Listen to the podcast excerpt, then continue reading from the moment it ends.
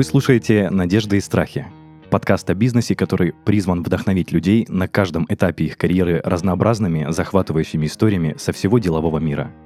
Меня зовут Денис Беседин, я бывший владелец франшизы маркетингового агентства, и каждый выпуск ко мне приходят предприниматели и рассказывают, что за история стоит за их бизнесом. А в гостях у меня сегодня Ольга Чекарева, основательница и владелица сети Shower Meals. Оль, привет. Привет. Так, давай начнем, наверное, с того, что ты расскажешь, что за такая сеть Meals, э, потому что мы с тобой общались до записи, и мне очень сильно захотелось съесть то, что вы делаете.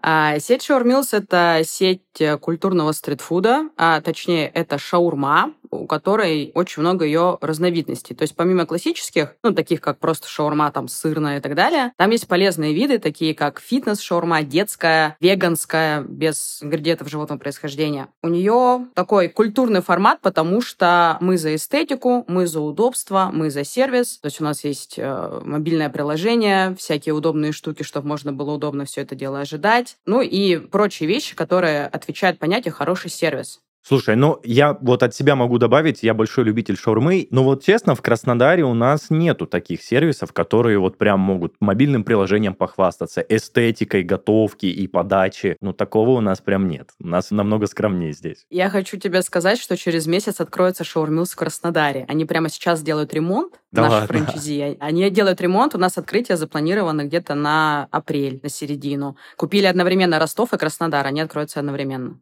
Супер круто. А может быть, адрес можешь подсказать для меня? Это надо было спросить а, до эфира, и... наверное. Э, нет, если честно, я сама не знаю адрес, ну, в точности, да, мы как бы работаем с заведением, но я вот адресом не владею.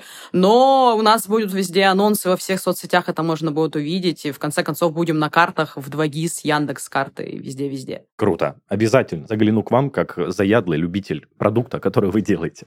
Ну да ладно, Оль, давай перейдем к основной теме подкаста, это предпринимательство, это твой путь, и я никогда не скрываю от наших слушателей, что мы общаемся с гостями до записи, мы немного продумываем сценарий. И ты мне рассказала такую интересную вещь, что вообще до предпринимательства, до ухода, скажем, в эту сферу, не знаю, можно ли сказать, как вообще пита, ну, в целом, э, в сферу питания, ты работала менеджером э, в фармацевтической крупной компании. То есть, казалось бы, ты никак не была связана со своим бизнесом, э, с сферой питания. Расскажи, пожалуйста, вот этот момент, э, как ты попала, во-первых, фармацевтический сегмент такой, и почему ты решилась оттуда уйти и именно в предпринимательство податься?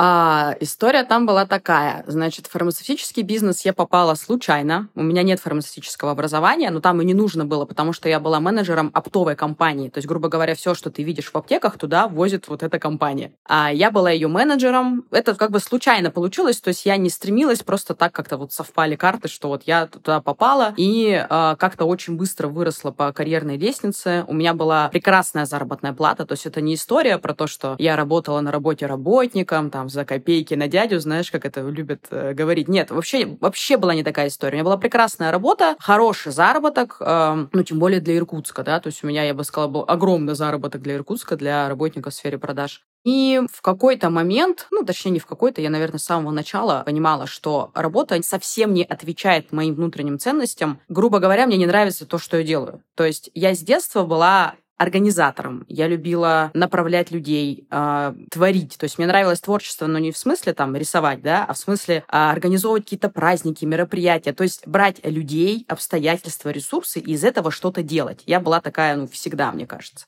И вот у меня вот этот вот творческий порыв, он у меня, естественно, погас на этой работе, потому что там не надо было ни управлять, ни творить, ничего создавать. Ну, то есть, по факту, такая работа торговым представителем, которая, конечно же, меня не устраивала именно по по, по своей сути она меня не устраивала. И одновременно с этим я на тот момент жила вот с бывшим мужем, который был уроженец города Санкт-Петербург, скажем так, столицей шавермы. И он очень сильно страдал, когда переехал в Иркутск. То есть он переехал туда в 2009 году, и мы познакомились. И он очень страдал, что у нас в Иркутске не было шаурмы. А у нас действительно не было шаурмы. Ну, то есть, может, было там один-два ларька на весь город. Он очень страдал. То есть первый фактор был, что меня не устраивала работа. Второй фактор был, что у меня муж ныл все время, что ему э, нужна шаурма.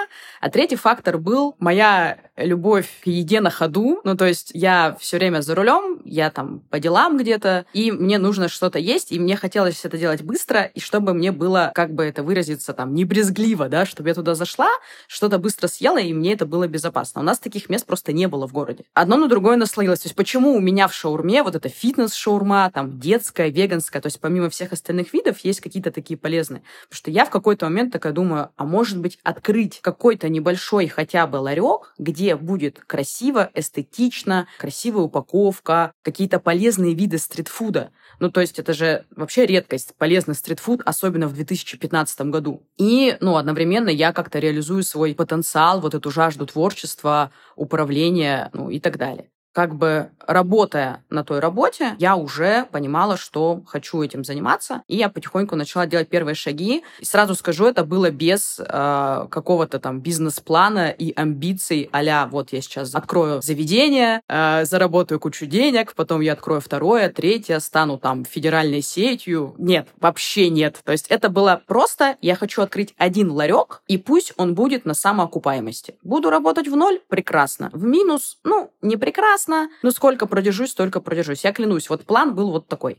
Слушай, это очень интересно звучит, потому что у меня сразу возникло парочку вопросов. Это первое. Не боялась ли ты? То есть, а, знаешь, э, ты рассказала про свою компанию, где ты работала, где была, я так понимаю, стабильная, хорошая заработная плата. И, казалось бы, это вот, знаешь, мечта человека а, получать заработную плату без головников, причем она была достойная, как я понимаю. Не было ли тебе страшно? То есть вот этих вот, знаешь, сомнений не возникало, а точно ли я справлюсь? А точно ли это мое? Не было такого у тебя?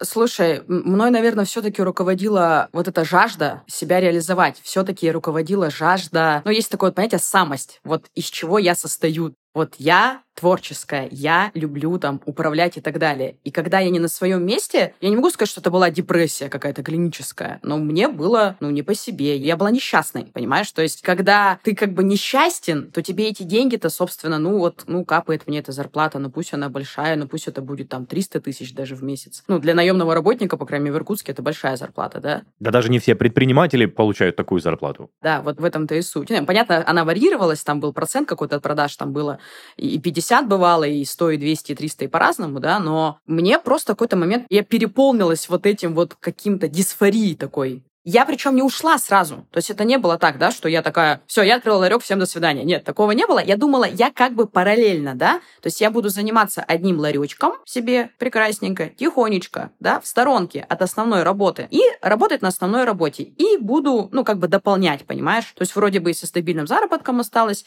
ну и ларек один маленький открыла, господи, что он мне сильно много, у меня силу не займет, правильно? На то, что ты говоришь не получится и так далее, вот у меня есть такое правило, называется «умирай на старте». Ну, это типа, я когда что-то делаю, я заранее в голове проигрываю. Ну, то есть я такая, так, ну, предположим, я прогорела что я тогда буду делать? И я такая изначально, так, но я открою вложения, ну, ты сам понимаешь, ларек, это же не какие-то огромные, да, вложения, это, ну, очень скромные вложения. Ну, допустим, я прогорю, ну, окей, ну и что? Ну и ничего. Ну, то есть я уже заранее такая, я заранее проиграла в голове у себя, умерла на старте, все, и такая, все, ну, меня устроит, если я буду работать в ноль. И я абсолютно без страха это начинала, если с точки зрения финансов, то абсолютно без страха. Просто не получится, не получится. Слушай, ну это тоже хорошее отношение к начинанию. То есть ты заранее продумала свои страхи и заранее к ним подготовилась морально. Да, я подготовилась. Более того, я проиграла до конца в своей голове. А, знаешь, вопрос задаю и что, и что, и что, пока не кончатся ответы. Ну, то есть, ладно, хорошо, вот я вложила, и у меня нет клиентов. И что тогда?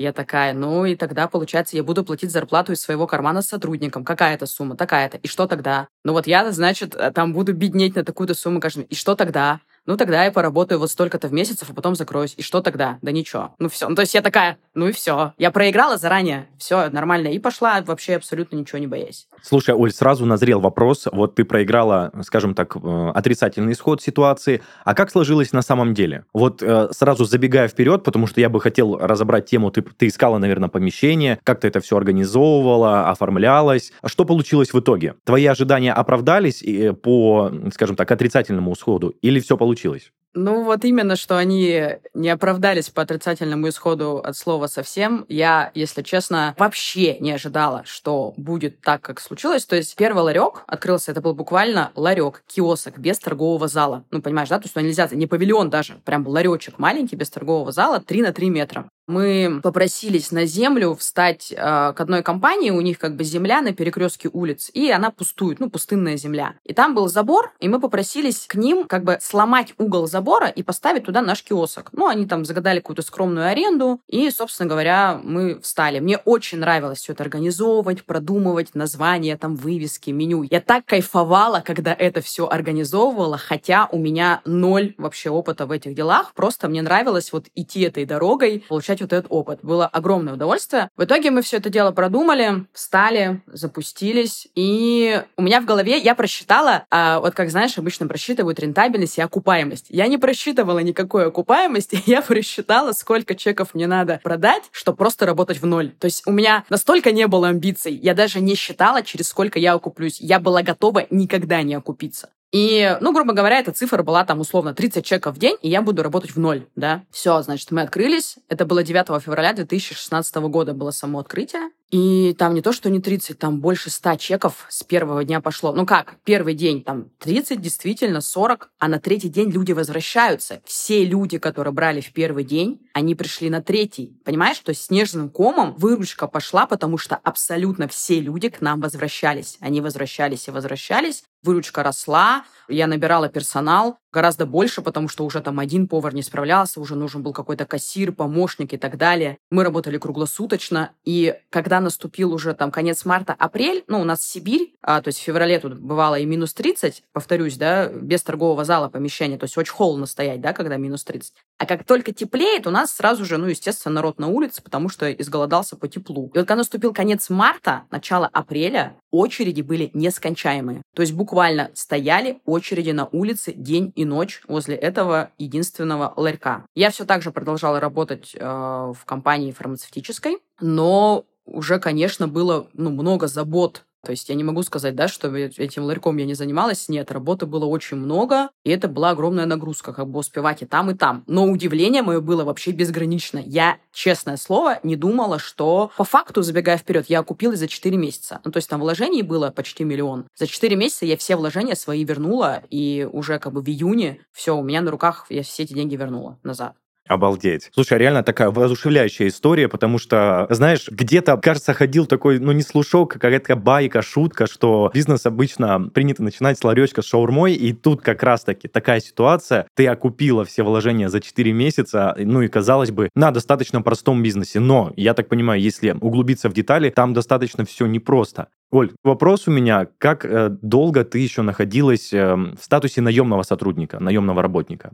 А, смотри, а, значит, в июне, когда я окупилась, а, я стояла, ну, я повторюсь, да, вот на земле, на частной, и вот эти ребята, которым земля принадлежала, они позвонили и сказали, Оль, мы строим торговый центр в другом вообще конце города, 30 километров от этой точки, да, но у нас там есть классные места, ты хороший арендатор, ты э, там хорошо платишь и так далее, у нас у тебя нет претензий, мы хотим тебя пригласить на вот это второе место. Хочешь вторую точку открыть? Пока они не задали этот вопрос, я об этом даже не задумывалась. То есть у меня не было мысли делать сеть. Я думала, у меня будет будет вот этот один ларек. И я такая, давай, я беру в аренду, но уже там 43 квадрата было павильон, но он как бы там с торговым залом, да, то есть это уже такое полноценное кафе с посадочными местами, с кухней и так далее. То есть еще один челлендж, еще один э, новый опыт. Я начинаю делать второе заведение. На этапе вот его строительства и запуска я понимаю, что все. Ну, у меня не хватает э, ресурса внутреннего оставаться на той работе, потому что, ну, во-первых, мне уже все, мне здесь интересно, мне здесь хочется, мне здесь нравится. Там уже сильно скучно, хотя да, там вроде бы стабильный заработок, здесь неизвестно, что будет, да, но сегодня есть у меня там этот, эта прибыль, завтра у меня ее нет, непонятно. Но тем не менее, я уже завела сначала разговор со своим начальником о том, чтобы уйти на полностью свободный график, потому что та работа наемная, она у меня была настолько уже, ну, поставлена, обставлено, и по факту, ну, по факту, по-хорошему, мне можно было там не находиться. Я могла делать все удаленно. Но, к сожалению, правила компании были такие, что, ну, вот мы тебя одну отпустим, а вот остальные скажут, что это вот Чекареву отпускаете, да, и все захотят тоже свободный график. Поэтому, ну, будь добра, будь в офисе. На какое-то время мне дали полусвободный график, и я еще думала, что я буду так исправляться. Но потом, как бы, все, я поняла, что я больше не могу даже на полусвободном графике находиться. И я ушла 8 августа, открылась вторая точка, ну и где-то вот того же самого числа примерно я официально уволился с той компании. У меня были как бы две вот эти точки. И опять-таки не было никаких планов, что будет третья, и тоже не было планов, что будет франшиза и так далее. А, тоже, Оль, такой вопрос. Это точка, которая была одна на момент августа, и на начало августа была вторая. Приносили ли они тот э, соизмеримый доход от э, наемного труда? который ты получала раз в месяц, как у нас это платится? Ну, смотри, когда я открыла первую точку в феврале, февраль-март, конечно, там не было, да, там чистой прибыли такой. Но начиная вот с тепла, с апреля, ежемесячная прибыль с первой точки с ларька, она была точно такой же, ну, плюс-минус, как была официальная зарплата у меня в, в той компании. А там была зарплата 50 там, ну, говорю, доходила до 300, да, там в какие-то месяца. Да, она уже начала превышать. Когда открылась вторая точка, конечно, уже гораздо больше был доход, чем на наемной работе. А, но потом, правда, э, наступил, э, наступили холода, а в Сибири это происходит очень внезапно и резко. В октябре выпадает снег, минус 30, и может быть там и так далее. То есть это все у нас очень резко континентальный климат. И очень сильно, конечно же, такой бизнес, уличная еда, да, подвержена вот этим климатическим колебаниям. И понятное дело, что прибыль, она, ну, подупала значительно с приходом октября-ноября, но в октябре я открыла третью точку. Там уже арендодатели сами начали мне звонить, предлагать, потому что эти две точки, они были уже как бы известны в городе, э, людям нравилось, и, соответственно, были арендодатели, которые это видели, мне позвонили в один момент и предложили точку в самом центре города. Ну, это как вот в Москве Красная площадь, вот в Иркутске есть такой сквер Кирова, да? Позвонили и сказали, вот есть помещение прямо на первой линии, на самой центральной остановке, забираешь? Нет, я забрала третью точку. Потом наступила зима, конечно, было несколько грустненько с точки зрения финансов, потому что были не те прибыли, которые были в апреле-мае, но они были, тем не менее. Ну, а с трех точек, как бы, в принципе, это было и не сильно грустно, но немножко страшно. И потом пошла четвертая точка, пятая, шестая. И уже через год, с момента, как я открыла первую точку, через год у меня было четыре точки, и еще через полгода еще две. В общем, через полтора года с момента открытия первого ларька я открыла шесть точек. И это все Иркутске. по Иркутску, по одному городу? Да, да, это все мои, ну, как бы, личные точки. Шесть точек было в городе Иркутске. На тот момент не было никакой мысли про франшизу. Ну, это прям, ну, очень здорово звучит. Я немного не соображу территориально, масштабно, Иркутск, большой ли город э, по населению. Официально, ну, смотри, тут 650 тысяч населения, но это как бы сам город, тут еще всякие города-спутники, пригороды и так далее, плюс приезжих, которых не учитывают. Ну, по факту, я думаю, миллион-то соберется с соседним, там, а, Ангарском, Шелиховым и всеми приезжими людьми. Ну, город как бы не маленький. Ну, шесть точек были актуальны реально для одного города. Да, ну, ну, в смысле, конечно. У нас, допустим, есть сеть, там у них там 50 точек, и это актуально. Конечно, актуально. Ну, если разбросать их грамотно по городу, то актуально. Да. Кстати, возвращаясь к территориальному вопросу, ты сказала, что на первой точке буквально через несколько дней выстраивались очереди, и люди стояли на улице в ожидании, когда их примут. А ты как-то подвязывалась вот к территориальному расположению? То есть, может, рядом был какой-то офис сотрудников? Или ты просто решила попробовать просто на обум вот здесь. И оно выстрелило таким образом. Слушай, это было даже не то, чтобы на обум. Я тебе хочу сказать, что найти просто так в городе землю, куда можно воткнуть ларечек, не так-то просто. То есть, если это муниципальная земля, то это вообще невозможно. То есть, если ты не играешь в аукцион, да, и не делаешь это все через торги, которые проходят там раз в сто лет, и там это все сложно. Второй вариант — частная земля. Но частная земля это что такое? Это или земля перед каким-то торговым центром, если, конечно, она оформлена, да, там в частную собственность. Ну, как бы это было сложно. И здесь просто случайно, я, если честно, не помню, как получилось. По-моему, проезжали мимо вот этого забора, то есть мы смотрим пустырь и забор, но мы не привязывались там, что школы, университеты. Пустырь, забор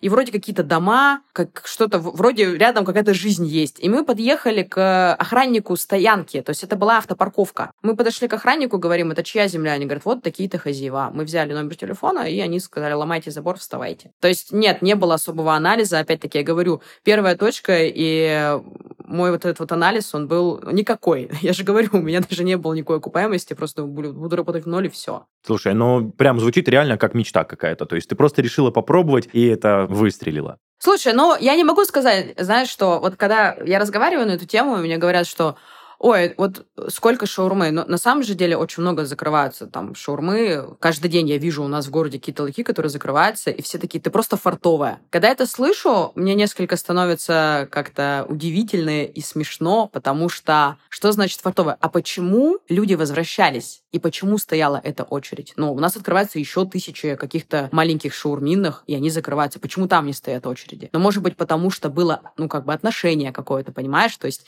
есть же такие вещи, как сервис, вкус, какие-то детали. И когда ты там всю душу этому отдаешь, то тогда есть действительно шанс завоевать сердца там гостей, которые будут к тебе возвращаться. Но я знаю очень много случаев среди моих знакомых, которые мыслили чисто так, значит, столько-то вложений, такая-то рентабельность, окупаемость, а вот что конкретно они там делают, их уже не особо интересовало. Ну, потому что какой-то рецепт, там чуть ли не с интернета скачаем, возьмем какого-то повара, так вывеску нам вот этот дизайнер придумает, так вроде бы нормально, все повесили, работаем. Ой, почему у нас нет клиентов? Такое тоже сплошь и рядом. Я считаю, что все дело на самом деле в отношении э, к деталям. И думаешь ли ты о том, что у тебя на выходе. И, кстати, раз у нас называется «Надежда и страхи», самый большой мой страх был всегда, и он есть до сих пор, ну, наверное, не страх, такое напряжение. Это страх несоответствия. То есть вот у меня в голове, да, одна картинка, как это должно быть на вкус, на запах, на цвет, как должен говорить персонал, как он должен выглядеть, что должен ощущать гость, понимаешь, да? То есть у меня есть в голове картина ощущений, как это должно быть. Но люди, которые это исполняют, стоят на местах. Они не я, понимаешь? Это другие люди, и у них другая картинка в голове. И моя задача как предпринимателя построить такую систему, чтобы они подстроили, ну, как бы мое ожидание к реальности, понимаешь? Чтобы они обслуживали гостей так, как мне нужно, чтобы они готовили так, как мне нужно. И это самое сложное, потому что здесь человеческий фактор. Ты можешь задумать какую угодно конфетку, но на выходе ты можешь получить как бы, ну, не конфетку, потому что это исполняли другие люди. И вот по сей день все мое напряжение связано только с этим, потому что я переживаю за то, что будет в конце концов. Откуда появились там приложения, да, там для гостей, чтобы они заранее могли это все заказать? Откуда появились все эти жужжащие там пейджеры, какая-то красивая упаковка, какой-то там сервис? Откуда это все появляется? Это появляется, потому что есть желание сделать гостям хорошо и управлять персоналом таким образом, чтобы они это обеспечили. Но ни разу, ну, нет такого, что у всех такой подход, понимаешь? Как раз-таки у многих подход, ну, ладно, я взял, там вот у меня есть миллион, я поставил ларек, ой, что-то у меня не пошло, ну, просто, наверное, Чекарева ты фартовая, а я нет. Понимаешь, о чем я говорю? Да, я, конечно, понимаю, о чем ты говоришь, и я прям чувствую, как ты горишь вот этим отношением э, к твоим клиентам, то, что ты хочешь, чтобы они получали лучшее и получали стильное, ну и, соответственно, отношение к ним должно быть. Кстати, Оль, возвращаясь к персоналу, я хочу задать вопрос о подборе. То есть, когда ты открывала свою первую точку, да и последующие. Тяжело ли тебе было выбрать людей, которые будут с тобой работать? Как этот процесс происходил? Долго ли это было? И как ты с этим справлялась? А, слушай, это, наверное, моя основная задача как предпринимателя. По факту все, что я должна делать, это нужного человека поставить в нужное место. Ну, если по большому счету задача любого предпринимателя заключается именно в этом. Он не должен заниматься операционкой, он должен э, находить как бы нужных людей. Слушай, все на ощупь, все методом проб и ошибок. Я взяла сначала одного человека, который был моей правой рукой, а, и мы как-то с ним вот притирались, он был как бы вот таким администратором этого всего, да. Когда сеть росла, я понимала, что так, не хватает еще такого человека, такого. Я по ощущениям, то есть понимала, если вот этот человек, который был моим замом, он все, он перегрелся, да, переполнился по обязанностям, я такая, ага, нам нужен еще один человек, который возьмет на себя функции, в чем вот этот первый был слабее всего, как бы и заберет на себя вот эту часть. И тогда появляется второй человек, да, там в управлении, потом третий. Если мы говорим о управляющем составе, я не говорю сейчас про линейный, потому что, ну, повара, кассиры и так далее, это нанимали уже мои управленцы, естественно, и они их обучали и так далее. А моя задача была нанимать а, административный персонал, как бы, да, вот этой первой линии. По сей день я это делаю. Изначально у меня был один зам и один администратор. Сейчас их э, порядка там 20 человек. Каждый берет на себя разную функцию только опытом и только наблюдать. То есть ты берешь человека, и человек говорит, вот я, например, там, хороший кадровик, допустим, а ты на него смотришь, и ты понимаешь, что нет, он не хороший кадровик, он вообще не, не чувствует людей, он не умеет с ними разговаривать, он не умеет их искать. Он просто когда-то вот так решил, что он хороший кадровик, но он не хороший кадровик. И я на него смотрю, и я такая, а чем тебе нравится еще заниматься по жизни? И он такой, я вообще вот люблю экономить, да, там, с поставщиками разговаривать. Я тогда говорю, может быть, тогда ты будешь разговаривать с поставщиками по ценам, а я найду хорошего кадровика, понимаешь? То есть моя задача играть вот эти шашки, переставлять по обязанностям. У меня однажды было собеседование, я брала себе шеф-повара, и ко мне пришел человек на эту вакансию, я проводила сама личное собеседование. Он приходит, и я ему задаю вопрос. А, я ему говорю, молодой человек, что вы любите делать? И он начинает говорить, калькуляционные карты, контроль себестоимости. И он начинает вот как вот, знаешь, э, перечислять из резюме, вот что должны уметь шеф-повара. Я говорю, стоп, молодой человек, еще раз вопрос мой слушайтесь, что вы любите делать? Я говорю, давайте я на себе пример приведу. Я говорю, смотрите, я люблю сращивать. Я люблю сращивать людей, там, обстоятельства. Я люблю распределять, я люблю направлять. Вот, я люблю придумывать, творить. Вы что любите делать? Он, понимаешь, я вот в глаза его смотрю, он вообще... Такое ощущение, что человек никогда ни себя не спрашивал, и вообще его никогда никто не спрашивал. И он вот это вот мне шарманку. Я калькуляционные карты. На десятый раз, когда я уже голос повышаю, говорю, пожалуйста, вот ответь, вот что тебе? Нравится общаться с людьми? Или ты больше любишь молчать? Как ты насчет этого? Вот я, допустим, в плане экономии я ноль, да, то есть я всегда, ну вот как немножечко лох, да, я, я беру всегда самое дорогое, потом узнаю, что, оказывается, можно было дешевле. А есть люди, которые родились, чтобы экономить, ну, условно говоря, да. Я говорю, что ты, любишь делать что-то своими руками или нет?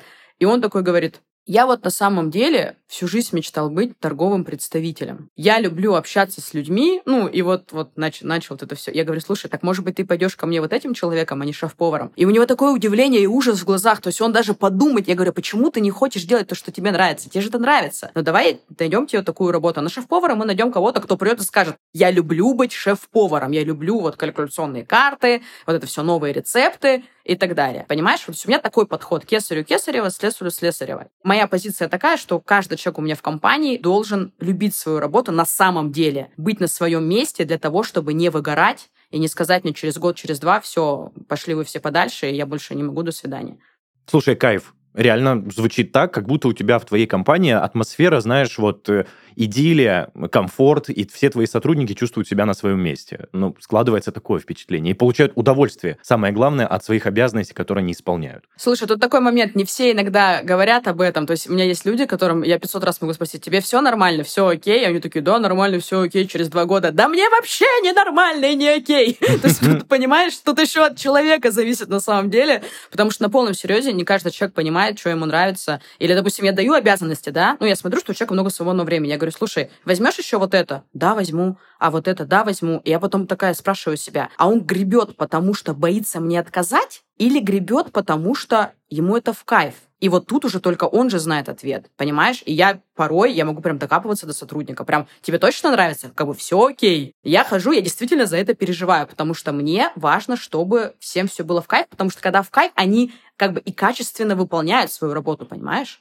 Слушай, дай бог таких руководителей, как ты, я не знаю, каждому предприятию в нашей стране. Действительно звучит круто. Оль, мы поговорили о твоем отношении к персоналу, о твоем отношении к тому, что ты создаешь, но у меня еще есть, знаешь, такие парочку, не знаю, интересных мне вопросов. Думаю, слушателям тоже будет интересно это услышать. А я же так понимаю, все, что связано с питанием, это какие-то проверки, какие-то получения разрешений, сертификатов. Это же было в твоей жизни, я так понимаю. Не пугало ли тебя это и как ты это прошла? Смотри, разрешений никаких нет у нас в России. То есть это, ну, такое мнение есть, да, что нужно разрешение. Если есть алкоголь, да, нужна лицензия, допустим, на алкоголь. Ну, также точно, если там это фарм-бизнес, да, нужна лицензия, там вот это фармацевтическая. На общепит не нужно никакое как бы разрешение. Единственное, нужно, чтобы твое заведение проходило по определенным нормам. Но проверка, она не приходит как бы в первый день, да, что вот ты такое у тебя открытие, и приходят комиссии такие, посмотрим. Нет, такого нет.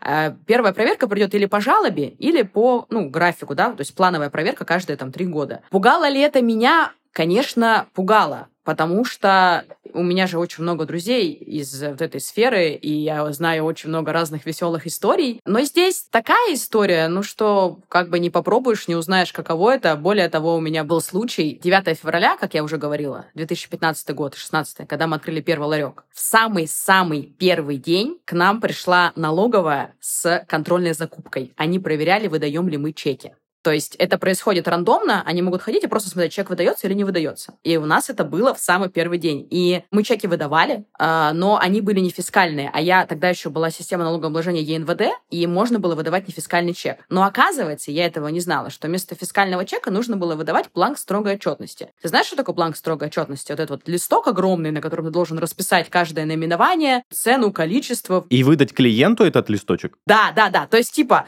фискальники можно не заводить, но мы выдавали давали чек, просто он был не фискальный, но фискальный было не нужен, понимаешь, потому что я налог плачу от площади. И мне так объясняли, как бы, когда я регистрировала это все, мне говорили, тебе не нужен фискальник. Я, окей. Но когда пришла налоговая и купила Кока-Колу, там, да, какую-то или что-то, какой-то напиток, там, за там, 50 рублей, мы выдали вот этот чек, и они возвращаются с протоколом. Значит, Ольга Юрьевна, штраф 10 тысяч рублей за то, что чек не фискальный. Я говорю, так мне же не нужен фискальный. Они говорят, не нужен фискальный. Но нужен бланк строгой отчетности. Я говорю, в смысле? Говорят, вы должны взять бумажку, еще руками написать, поставить печать. Я говорю, подождите, как это вы себе представляете? Вот стоит у меня очередь. Приходит человек и говорит, мне одну сырную с дополнительными огурчиками и грибами, одну классическую с дополнительным таким-то соусом и два молочных коктейля. И я такая беру листок и начинаю писать, знаете значит, классическая, огурчики. И все это расписываю, да? То есть стоит очередь, а я тут «Войну и мир» пишу, да? Я говорю, так это? Они говорят, ну, вообще да. Я такая, так, понятно, то есть это не работает, этот закон, что нельзя выдавать не фискальники, мы тут же сделали фискальники, но факт остается фактом. В первый день ко мне пришли, оштрафовали меня на десятку. Я, типа, проработала часа три.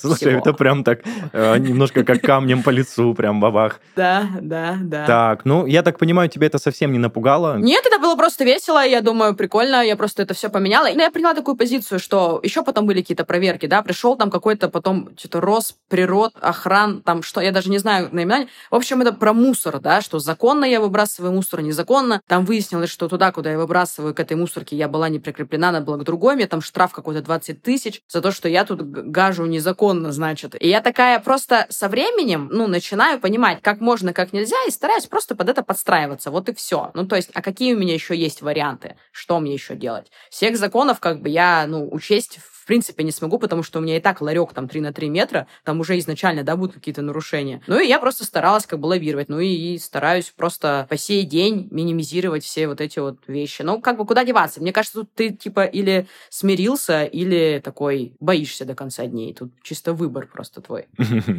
Слушай, супер, спасибо за этот ответ.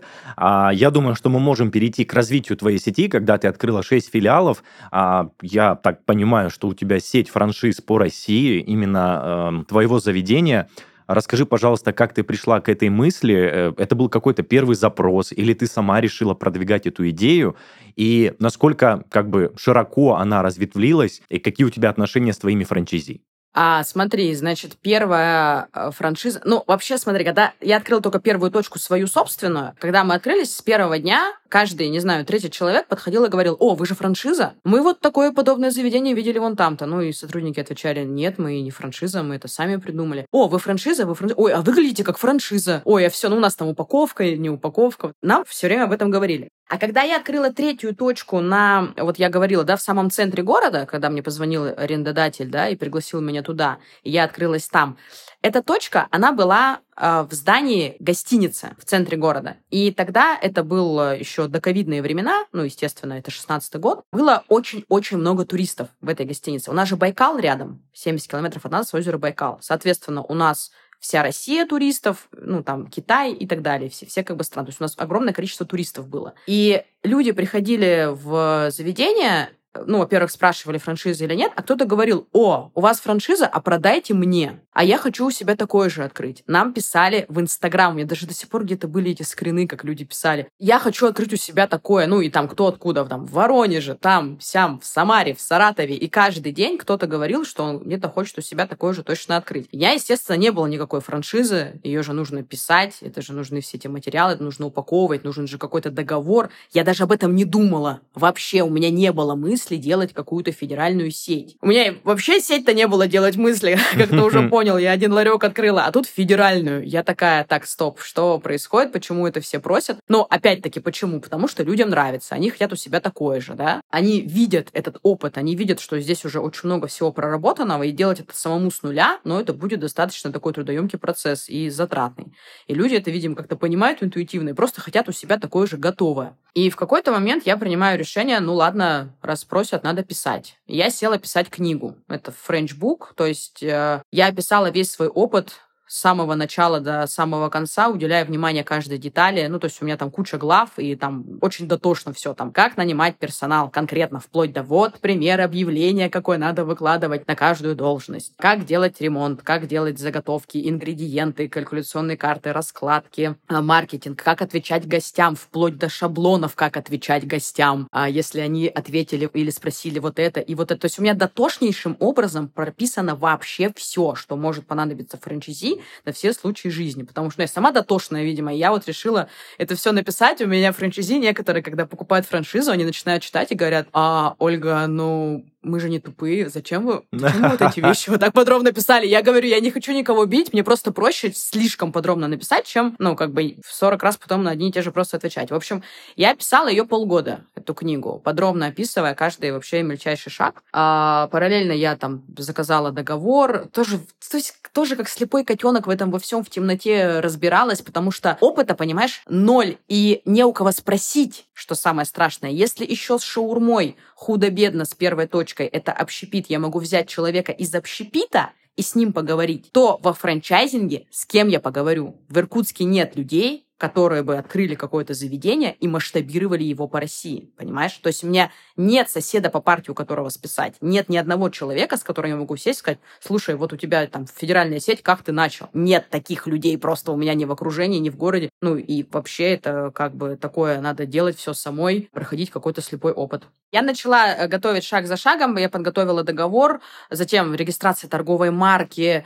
Это все было очень-очень-очень долго. И вот, э, наконец, когда это все было там готова относительно, я начала выкладываться на агрегаторы. Ну, это вот сайты, да, загугли купить франшизу. Ты попадешь на сайты агрегаторы, где собраны все франшизы по России, которые ты можешь купить. А, как оказалось, это тоже очень дорогостоящее удовольствие. То есть э, разместиться на одном агрегаторе, это там на одном агрегаторе 100 тысяч рублей в год, на другом 100 тысяч рублей в год.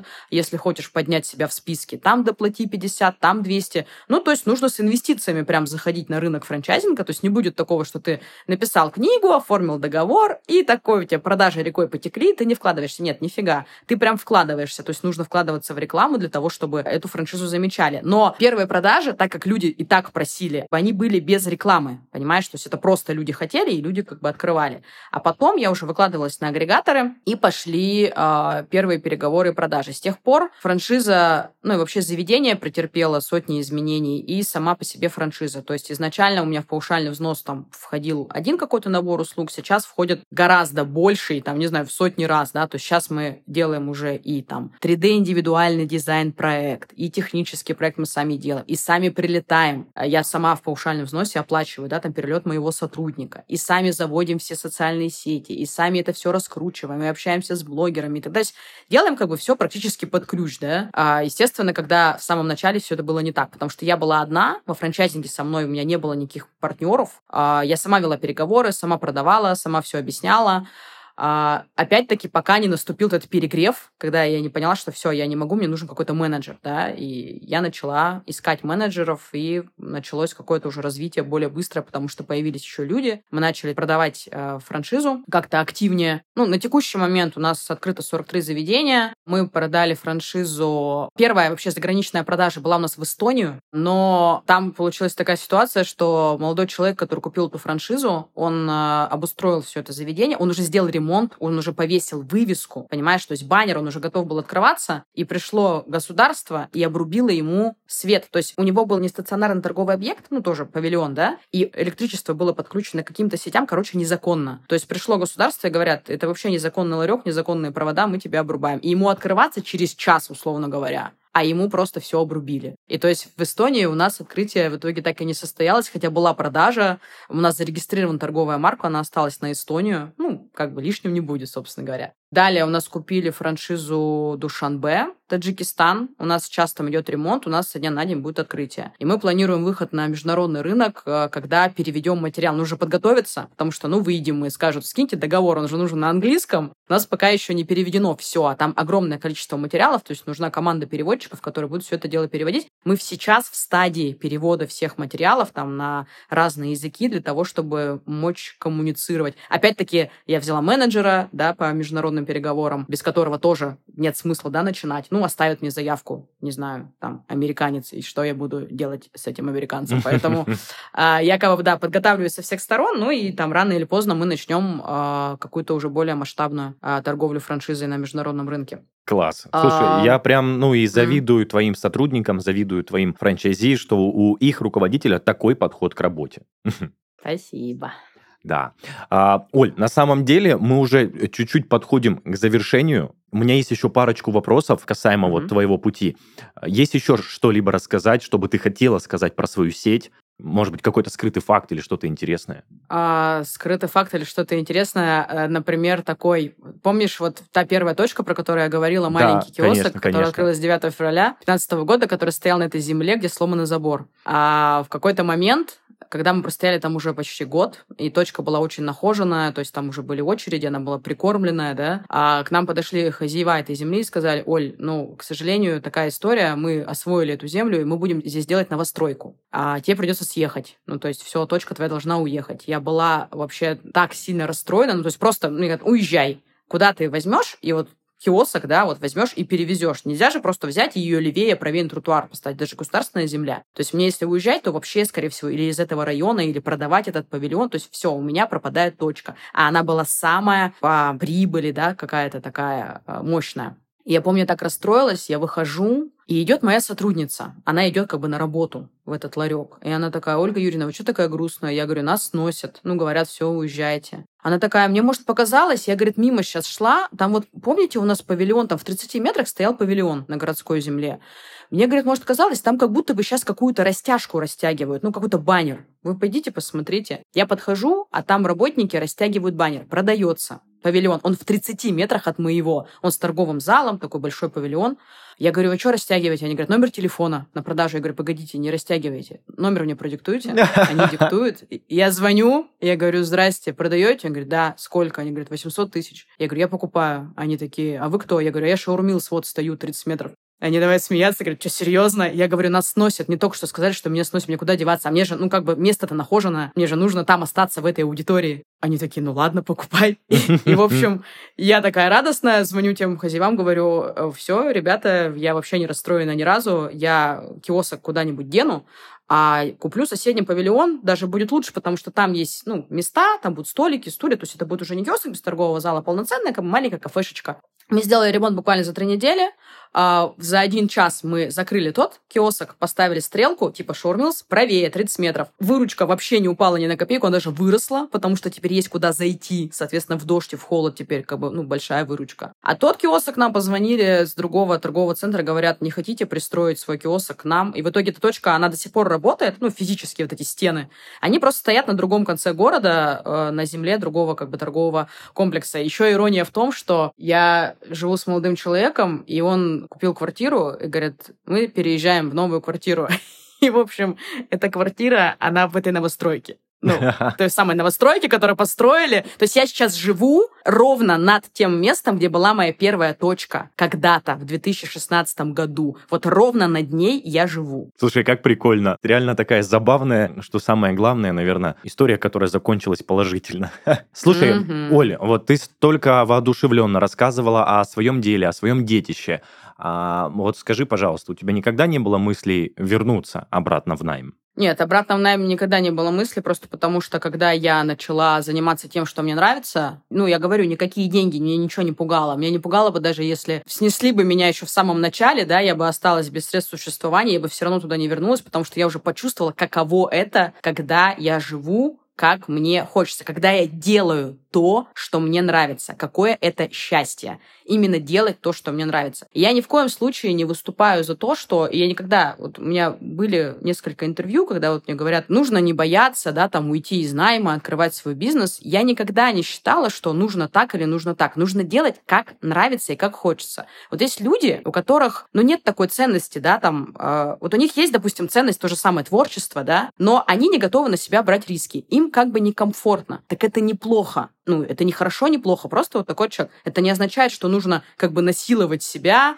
там, превозмогая там страх, идти, открывать свое дело просто потому, что вот я перешагнул через страх. Да нет, если тебе настолько дискомфортно, ты можешь найти комфортную для тебя работу в найме и там себя реализовывать. То есть, грубо говоря, если бы мне попалась работа, на которой я руковожу, управляю, направляю людей там творю, да, делаю что-то для людей, для гостей, тогда еще давно, вот была бы такая работа, то я бы, скорее всего, там до сих пор бы на ней бы и работала, понимаешь? Я бы, возможно, бы и не дергалась бы никуда. Просто я работала на работе, которая была мне совсем, ну, не по кайфу. Поэтому я и ушла.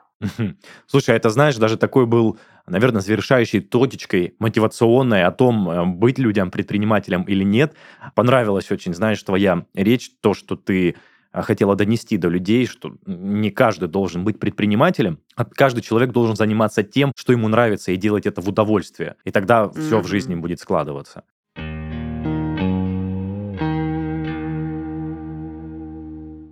Друзья, это был подкаст «Надежда и страхи» и его ведущий Денис Беседин. В гостях у меня сегодня была Ольга Чекарева, напомню, основательница и владелица сети Shower Mills. А, оставляйте комментарии к выпускам в наших группах и пабликах во всех социальных сетях. Также заходите слушать и смотреть нас на всех популярных музыкальных платформах и видеохостингах. Ну а если хотите стать гостем нашего подкаста, пишите на почту heysobachkaredbarn.ru. Всем пока-пока. Оль, спасибо тебе большое. Тебе спасибо. Пока.